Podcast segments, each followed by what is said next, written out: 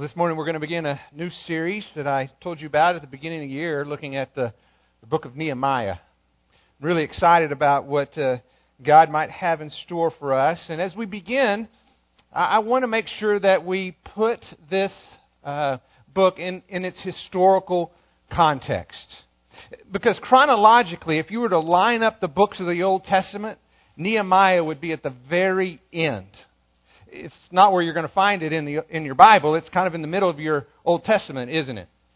But chronologically speaking, Nehemiah is recording the very last events of the nation of Israel before that 400-year period of silence immediately preceding the birth of Jesus Christ. Jeremiah is one of the many Jews who were born during the captivity of Babylon, which is significant. When you look and see as we go through this book together, what a great love Nehemiah has for Israel and his commitment to rebuild Jerusalem. It's important for us to understand that Nehemiah is deeply committed to a place that he's never been. He was born in Babylon, but he's deeply committed to Jerusalem. That's where his heart is. So even though Nehemiah's heart is in Jerusalem, he and a number of other Jews are in Babylon. And I want you to understand how they got there. You'll remember that after King Solomon, the nation of Israel was divided into two kingdoms, a northern and a southern kingdom. That northern kingdom existed for about 200 years before a large empire of the Assyrians came in and took control of that northern kingdom and took those people captive. One of the things that's important to know about that is that those people never maintained the solidarity. They were spread throughout the then-known world. It never came back together as a people. Now, the southern kingdom existed for some time longer, but that kingdom really only had two small tribes. One was Judah, one was Benjamin.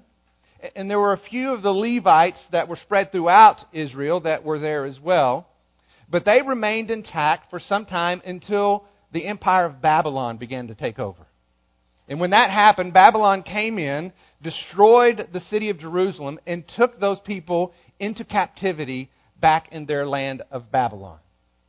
And so Nehemiah is with that group of people who has been held captive. And unlike the northern kingdom, this southern kingdom remained intact as a people. Now, Jerusalem, as I said, has been destroyed. The temple has been annihilated. Really, most everything that existed in that area was no more. And so even if these people wanted to go back to their homeland, there really wasn't anything for them to go back to. As far as they knew, they would be forever held captive under the rule of a foreign power in a land that was not their own. Which is why, if you were to look at the book of Lamentations, you would see this outcry of their despair. It was written during that time. And as you read it, you get a sense of this helpless, hopeless condition that they felt that they were in. In fact, let me just show you that. Turn to Lamentations. Just chapter 1, I want to show you a couple of things to give you a heart of what's going on within the people during this time. Lamentations chapter 1. You'll have Isaiah, Jeremiah, and Jeremiah is the author of Lamentations, so it follows there, and you'll read along with me. Chapter 1, verse 1. How lonely sits the city that was full of people. She has become like a widow who was once great among the nations. She was a princess among the provinces, has become a forced laborer. She weeps bitterly in the night, and her tears are on her cheek. She has none to comfort her among all her lovers.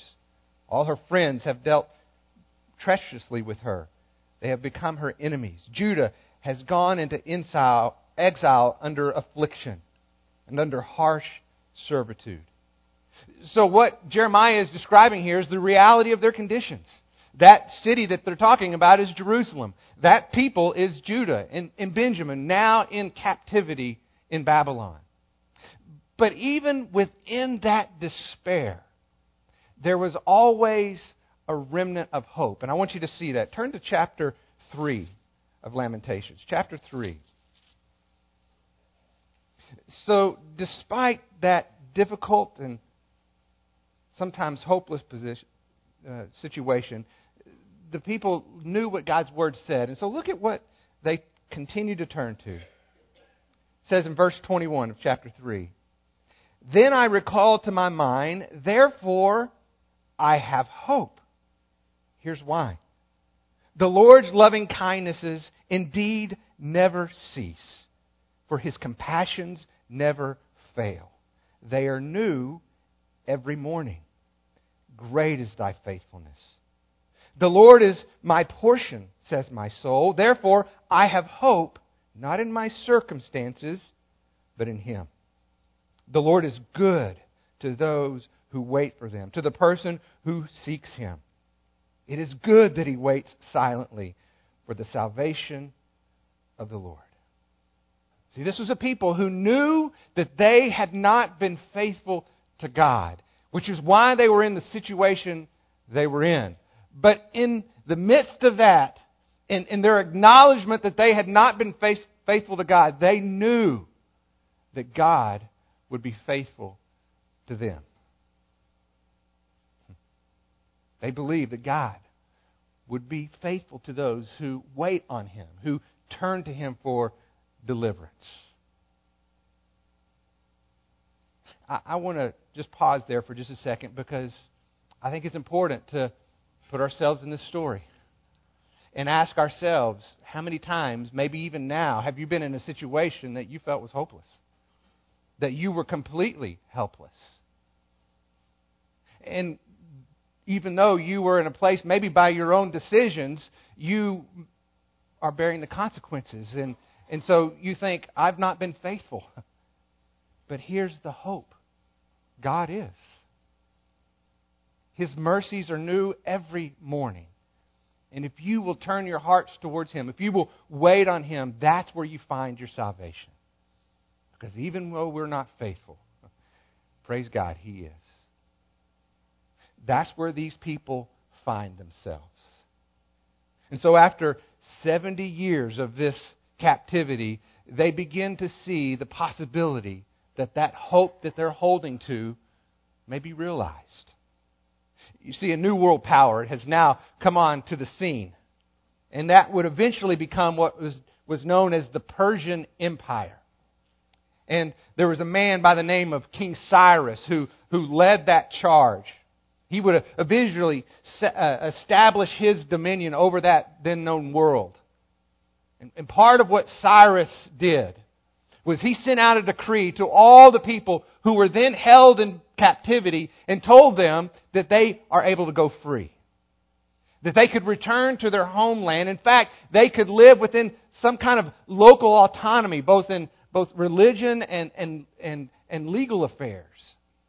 This was an unprecedented decision, but that decree went out to all the land. And because the Jews were hoping for God's rescue, they began to see how this might be, how God would sovereignly work circumstances to give them another chance. Now, that doesn't mean that everyone, after having received this news, packed up their bags and headed for Jerusalem. And we need to consider, why not? They'd been set free, right? Why wouldn't they? Well, one of the reasons is Babylon's a long way from Jerusalem. And that is a very hard and dangerous and difficult trip to take.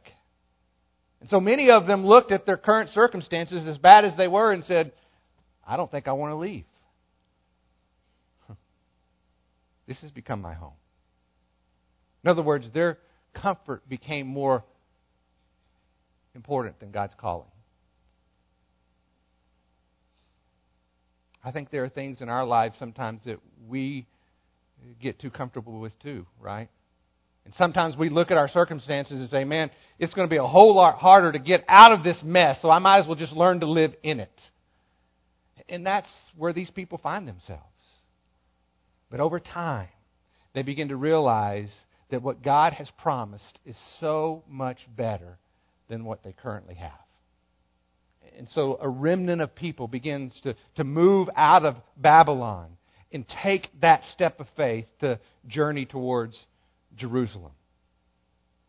Because experiencing God's promise of deliverance always begins with a step of faith. And that's what these people began to do. They began to make their way back to Jerusalem. That first group was led by a man by the name of Zerubbabel. He took a small remnant of Jews, and when they finally arrive in Jerusalem, one of the things that's very interesting about this first group who gets to that promised land is the very first thing they do is they rebuild the temple. That's their first order of business. And so I want us to think about why that would be such a high priority for them. I mean, there's a lot of stuff to do once they get back to that land had been destroyed, but what do? They build the temple. Here's why I believe they did this. Turn to Deuteronomy chapter 28. Deuteronomy chapter 28. See, these were people who remained intact, who were knowledgeable of what God's Word had to say, and this is what I believe they understood. Deuteronomy chapter 28, verse 1 says this. Now it shall be, if you will diligently obey the Lord your God, being careful to do all His commandments, which I commanded you today, the Lord your God will set you high above all the nations of the earth. And all these blessings shall come upon you and overtake you if you will obey the Lord your God. Blessed you shall be in the city, and blessed you shall be in the country. Now go down to verse 15. But it shall come about, if you will not obey the Lord your God, to observe to do all the commandments and His statutes which I charge you today, that all these curses shall come upon you and overtake you. Cursed shall you be in the city. Cursed shall you be in the country. Now flip over to verse 41. This is the one I think that hits close to home. He says, you shall have sons and daughters that shall not be yours, for they shall go into captivity. That's their story. And they knew that was true. And so they rebuilt the temple because they knew that they were a people under God's judgment, and they needed to, in first order of business, do something that would allow them to atone for their sins. So they rebuilt the temple. But sadly, they were depending on a religious system without ever really doing business with their own hearts. They were trying to appease God through religious devotion, but then went on with their lives to live according to their own desires. You see, the evidence of faith is always a life of obedience, and that's not what you see happening among these people. In fact, just about 100 years later, Ezra shows up with another group from Babylon, and when he does, he sees that original group that had arrived first in a terrible place of spiritual and moral decay. What a sad reality that even exists today. That God is so faithful to redeem us, and yet we're so prone to fall away, aren't we? But remember, His mercies are new every morning. Great is His faithfulness, even when we're not. He's always committed to bringing redemption to those who are repentant before Him. So Ezra begins to teach God's Word in order to deal with their heart. And a revival, a spiritual revival, begins to take place in the land. And this is the setting in which Nehemiah now enters the scene. Now, before we look at it in detail, I want you to hear very clearly that Nehemiah is not the central character of our study. The book of Nehemiah is a book about God. This is a book about His faithfulness among His people when they turn to Him in faith. It's a book that should relate directly to us because we stand in that same line of faith with the people who have preceded us. God rescues us just like He rescued them. God forgives us just like He forgave them. We are just as prone to fall in the trap of thinking that religious devotion somehow appeases our relationship with God. And we need God's Word to shed light on our sin and reveal to us what is true so that our hearts are clean before Him. You see, I believe we today, 2014, Lubbock, Texas, are just as much in need of a spiritual revival as the people in the days of Nehemiah. And it begins in one place, and that's our heart. Because unless that's changed, nothing else can happen. So turn, if you will, to Nehemiah chapter 1, and let's begin to look at this together. Nehemiah chapter 1. Switching Bibles. I like this one better. I forgot to tell you, I stole this off your desk this morning. Sorry. Nehemiah chapter 1. It's the same New American Standard, but it takes out some of the these and thous, and it's a little easier to read. So, Nehemiah chapter 1, verse 1. Listen to what it says. These are the words of Nehemiah, the son of Hechaliah. Now, it happened in the month of Chislev, in the 20th year, while I was in Susa, the capital, that Hanani, one of my brothers, and some men from Judah came, and I asked them concerning the Jews, who has escaped and survived the captivity, and about Jerusalem. Now let me stop here and just tell you that the details here are significant because they give us precisely the timing of what is happening. It's in the winter months of the year 444 BC. It's in the city of Susa, where Nehemiah has a conversation with his brother Hanani and others who have been in the land of Judah.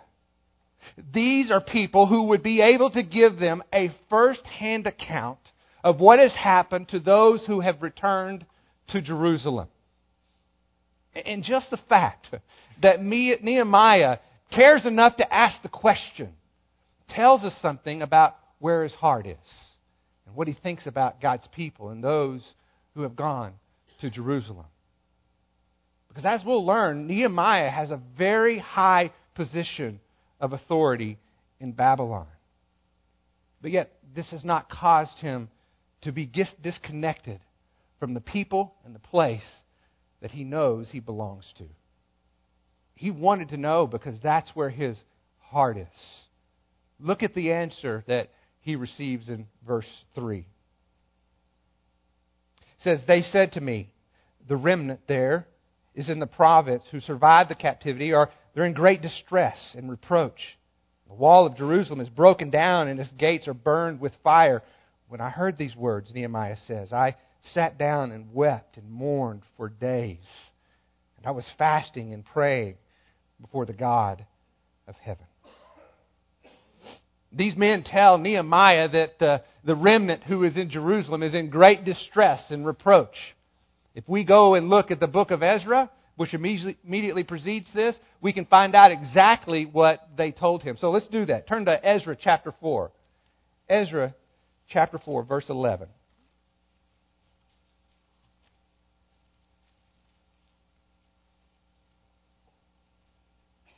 Here's what's happening that these men are referring to. It says, this is the copy of the letter which they sent to him, speaking of the king.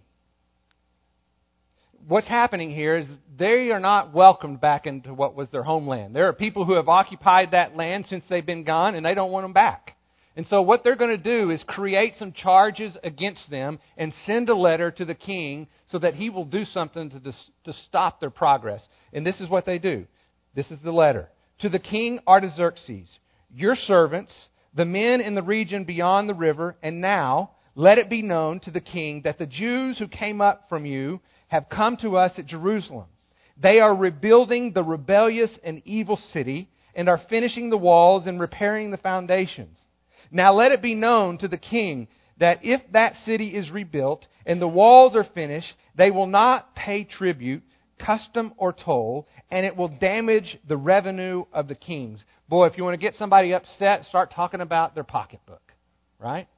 And this is what they're doing. They're saying these guys are up to no good. They're exaggerating the progress that's being made, but they're trying to build the case that you've got to stop them because they're going to be a rebellious people. Well, if you go down to verse 17, it says, Then the king sent an answer to Raham. This is the answer to that letter being sent to them. To the commander, to Shimshai, the scribe, and to the rest of their colleagues who live in Samaria and in the rest of the provinces beyond the river. Peace. And now the document which you sent to us has been translated and read before me. A decree has been issued by me, and a search has been made, and it has been discovered that the city has risen up against the kings in past days, that rebellion and revolt has been perpetuated in it. The mighty kings have ruled over Jerusalem, governing all the provinces beyond the river, and that tribute, custom, and toll were paid to them. So now, issue a decree to make these men stop work, that this city may not be rebuilt until a decree is issued by me. Now watch what happens here in verse 22. Beware of being negligent in carrying out this matter. Why should damage increase to the detriment of the kings? Now verse 23, Then as soon as the copy of King Artaxerxes' document was read before Raham and Shimshai the scribe and their colleagues, they went in haste to Jerusalem to the Jews and stopped them by force of arms. You see, the remnant in Jerusalem is in great distress because those in the land who don't want them there are building a false case against them. It's a ploy to prevent them from making progress by disrupting the news about what's happening and to defile their character. They're telling them that if you let these people continue, they're going to be a problem for you in the future. Not only that, these Samaritan accusers exaggerate what actually is going to take place. Remember, this is a small remnant of Jews who are in Jerusalem. But if you look at verse 16, he makes the claim in that letter sent to the king that they intend to take possession of the province beyond the river. They're talking about the river Euphrates. They're basically going to take over the whole land of the Middle East with a handful of people. It's crazy. But the king believes it's true. And so he responds with the decree to stop the work in Jerusalem. But I want you to notice what happens in verse 23. The adversaries who don't want them there carry out this decree with a force of arms. This is a military takeover. Now, Nehemiah, I believe, because of his close association with the king, knew what the original decree was. And he knew that it did not make the request of the use of military force. Perhaps the reason that Nehemiah stops when he hears this news and he weeps and begins to pray is because he knows that the people who had just been freed from captivity would now be made slaves under military forces. And some of those people were his own family. Overwhelmed by the news, Nehemiah begins what we later learn is a 4-month period of prayer and fasting. And we see what that prayer is beginning in verse 5. Look at that with me. So in response to that news, this is what Nehemiah says. I beseech you, O Lord God of heaven, the great and awesome God, who preserves the covenant and loving kindness for those who love Him and keep His commandments. I want to pause here because it's very important to recognize that Nehemiah begins his prayer with a heart of adoration. Because unless you believe that the God you are praying to is big enough to do something about it, then there's no reason to pray in the first place. And so he begins with his adoration of what he calls the great and awesome God, the Lord of the heavens. It's the recognition that God is great that inspires this sense of awe in the heart of Nehemiah. It's a heart of wondrous respect.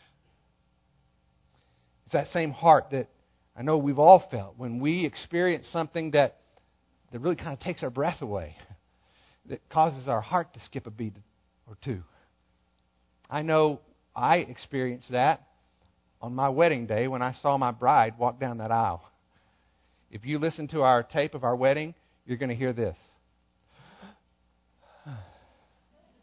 You hear it on the recording because I'm catching my breath when I see her come. I had a similar experience this past year when we were in Wachochi, New Mexico. And a group of us walked out on this platform looking down into the Copper Canyon, which is their version of the Grand Canyon, except it's deeper. And it is breathtakingly beautiful. It's just this sense of awe that you look at this and just go, that's amazing. I believe when Nehemiah goes before God, that's his heart. The great and awesome God. It was breathtaking to him to be in that presence. Not just because of his power, but because of his promise. This is a God who he recognizes as a God who keeps his covenant. He is a God of steadfast love. Nehemiah actually uses a word here that I want to teach you. It's a Hebrew word. It's called hesed. Okay, you kind of got to say it like you're trying to get something out of your throat, all right? Everybody say that with me. Hesed. Now you know how to speak Hebrew. Isn't that great? But that's an important word. You see it all throughout the Old Testament, and he uses it here because he's describing what literally is God's loyal love. Hesed is a word to describe God's covenant love so that we can pray to this awesome God who is faithful even when we are not. It's God's loyal love that is the basis of every single prayer. And in the presence of God's goodness and God's loyal love, Nehemiah comes to recognize the reality of his own sin. Look at verse 6. Let your ear now be attentive and your eyes open to hear the prayer of your servant, which I am praying before you now, day and night, on behalf of the sons of Israel, your servants, confessing the sins of the sons of Israel, which we have sinned against you. I and my father's house have sinned. We have acted very corruptly against you and have not kept the commandments, nor the statutes, nor the ordinances, which you commanded your servant Moses. His adoration is followed by confession. Notice the pronouns that he uses in this part of his prayer. He is confessing the sins. We have sinned against you. I and my father have sinned against you. He's not looking back at Jerusalem and that rebellion of that people that caused them to be put into captivity. And he's saying, it's their fault. They're the reason that we're in the shape we're in right now. That's not what he's saying. He's confessing that he is just as much to blame as they are. He doesn't separate himself from the sins of his people. In fact, he identifies himself with the sins of his people because he knows that we have all fallen short of the glory of God. He uses a word in verse 7 that's translated acting corruptly. It literally means to offend. His point is that we are all guilty of making decisions that are different than what God desires. And it's an offense to God when we don't trust Him enough to do what He says. We don't believe in that loyal love. We act corruptly when we willingly choose not to obey, and we are all guilty of that sin.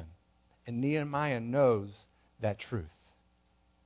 You see, confession is what reminds us that our prayers are always answered because of God's grace and not because we come to Him in a place where we deserve something from Him. Adoration is followed by confession. And then we get the request. Look at verse 8. Here's the request. Remember the word which you commanded your servant Moses, saying, if you are unfaithful, I will scatter you among the peoples. But if you return to me and keep my commandments and do them, though those of you who have been scattered were in the most remote part of the heavens, I will gather them from there and will bring them to the place where I have chosen to cause my name to dwell. That's Jerusalem. They are your servants and your people whom you redeemed by your great power and by your strong hand. O Lord, I beseech you, may your ear be attentive to the prayer of your servant and the prayer of your servants who delight to revere your name. And make your servant successful today and grant him compassion before this man. Now, I was the cupbearer to the king. If you look closely at these verses, you'll notice that the heart of Nehemiah's prayer is a reflection of God's revealed word. In other words, Nehemiah is using the Bible to ensure that what he is asking is something that God has already promised that he would do. He could ask for God's deliverance because God had already said that he would do that. That's why he says in verse 9 that God says, if you return to me and keep my commandments, even though you've been scattered, I will bring you to the place that I've chosen for my name to dwell. That's Jerusalem. Nehemiah is quoting Scripture as the basis of his prayer. And then in verse 10, Nehemiah recalls the history of God's redemption. Notice the tense here. He says, these are people you have redeemed. He's looking back to see of God's past provision as the basis for his future hope. His prayer is consistent with God's word. It's a reflection of God's heart, whose loyal love has always delighted in the redemption of a people who turn to Him in faith.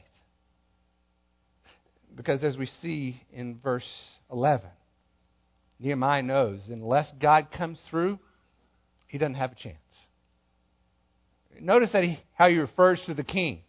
When he says, this man, he's talking about the king of Persia, his boss, the one who made the decree to stop the work back in Jerusalem. That's this man. And yet God has put Nehemiah in the very position as the cupbearer to that king to have direct access in order to make this request. Seeing these things as Nehemiah prays during that period of time, he begins to realize who is sovereignly in control, and it's not the king of Persia. Now, I don't know that this is the case, but let me share a little reflection that I had on this prayer this week as I prepared. I know from what we learn in chapter 2, verse 1, that Nehemiah prayed over a 4-month period of time. And so it's my conviction that the prayer that we read in our passage this morning is not the prayer that he started with. I believe what we read in our passage is what developed over that 4-month period of time. Because I think very possibly when he first received that news from his brother and those people who had come with him from the land of Jerusalem, that he wept and cried out to God with no details, no clear direction, but just simple request of saying, God, they need you. And then I have to believe at that point he began to look at God's word as he continued in a heart of prayer. And the more exalted God became in his heart and in his mind, the more obvious his own sin was revealed in his life. And now the pronouns changed. Instead of, Lord, they need you, he became a part of his own prayer. Lord, we need you. And as he continued to pray, he began to go to God's Word where his promise was revealed. And that eventually became the heart of Nehemiah's prayer. If you look at what he says, remember the word you spoke to Moses when you promised to redeem those who put their trust in you. See, I believe that over that 4-month period of time, God shaped Nehemiah's prayer to conform to his will, to the point that Nehemiah realizes he's the answer to his prayer. Lord, grant me compassion as I go before the king. A few weeks ago, I shared a story in the bulletin that I hope you had a chance to read. I'm glad to see Chuck and Amy here this morning. Chuck and Amy Eaton were in a difficult situation with Chuck's sister, Shara.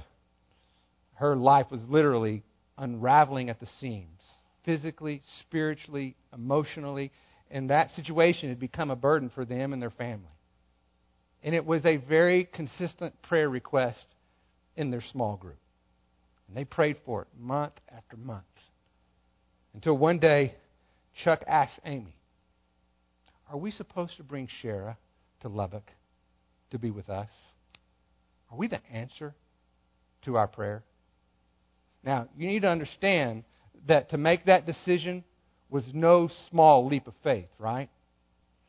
To bring her here would be like bringing the responsibility of caring for a young child, because she was in such a condition that they would have to care for her daily needs in many ways.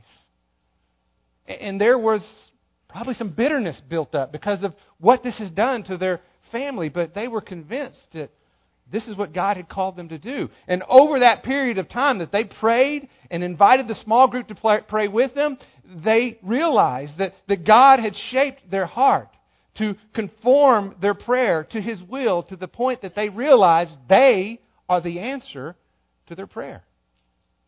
Now, you need to ask them about what happened, because it is nothing short of a miracle.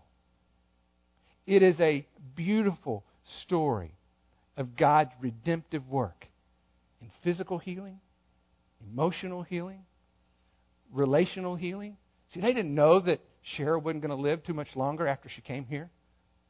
But what took place in the relationship between her and that family is beyond imagination. And it began with a step of faith.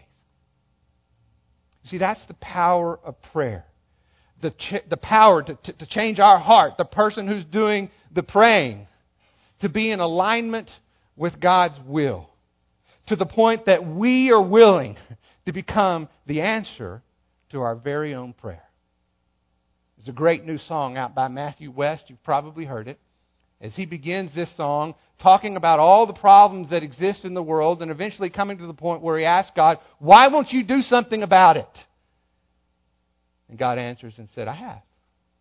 I created you. Doug Livingston said last week that God has one plan. Plan A. There is no plan B. To bring redemptive news to the world.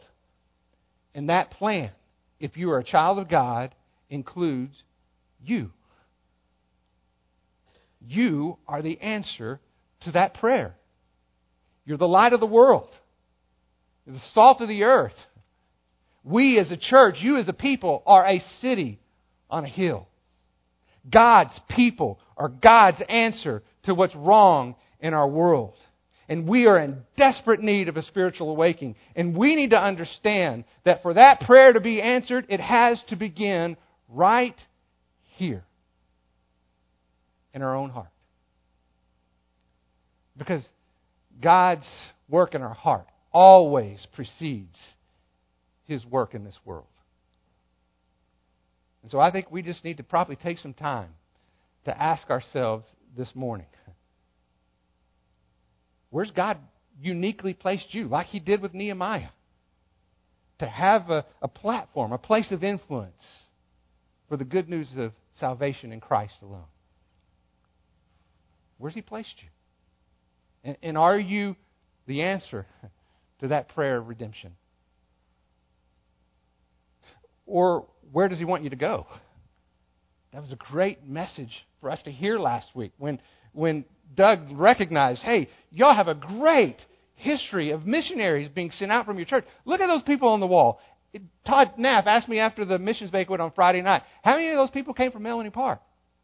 I said, every one of them did. But Doug recognized they're all older than he is or I am. Where's that next generation? Where is he calling you to go? Because here's the reality. Sometimes we get really comfortable in where we're at. And sometimes those are messy places. Sometimes we are truly enslaved by issues of sin, and the difficulty of getting out of that mess is much harder than it is just to find out how to live within it. But the promise of God is that his mercies are new every morning, and it's never too late to do the right thing. And God's redemptive work always begins with a small, single step of faith, where you turn to that great and awesome God, and you say, I need you. See, I'm convinced, and I've been there as recent as this week, that place of desperation is not a bad place to be. Because that's the place where we say, I got nothing. You've got to do something that I can't possibly do on my own. Will you save me?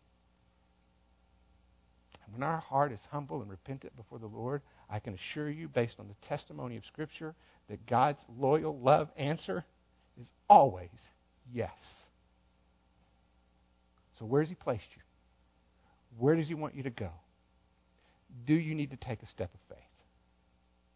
I think we probably all do. Let's pray together.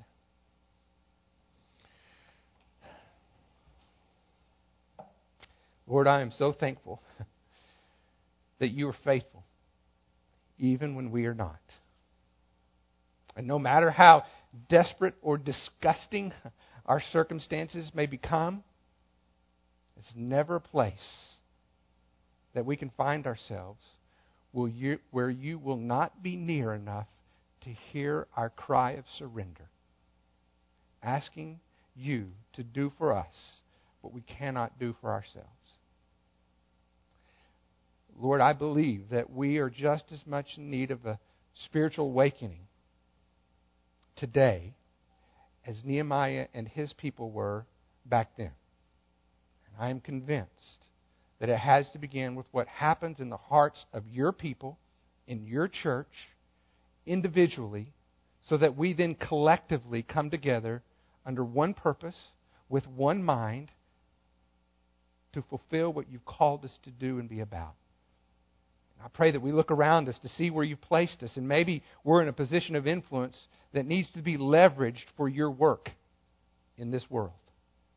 Maybe we're in a place where we're just too comfortable and we need to go from where we're at to a place that you're calling us to be.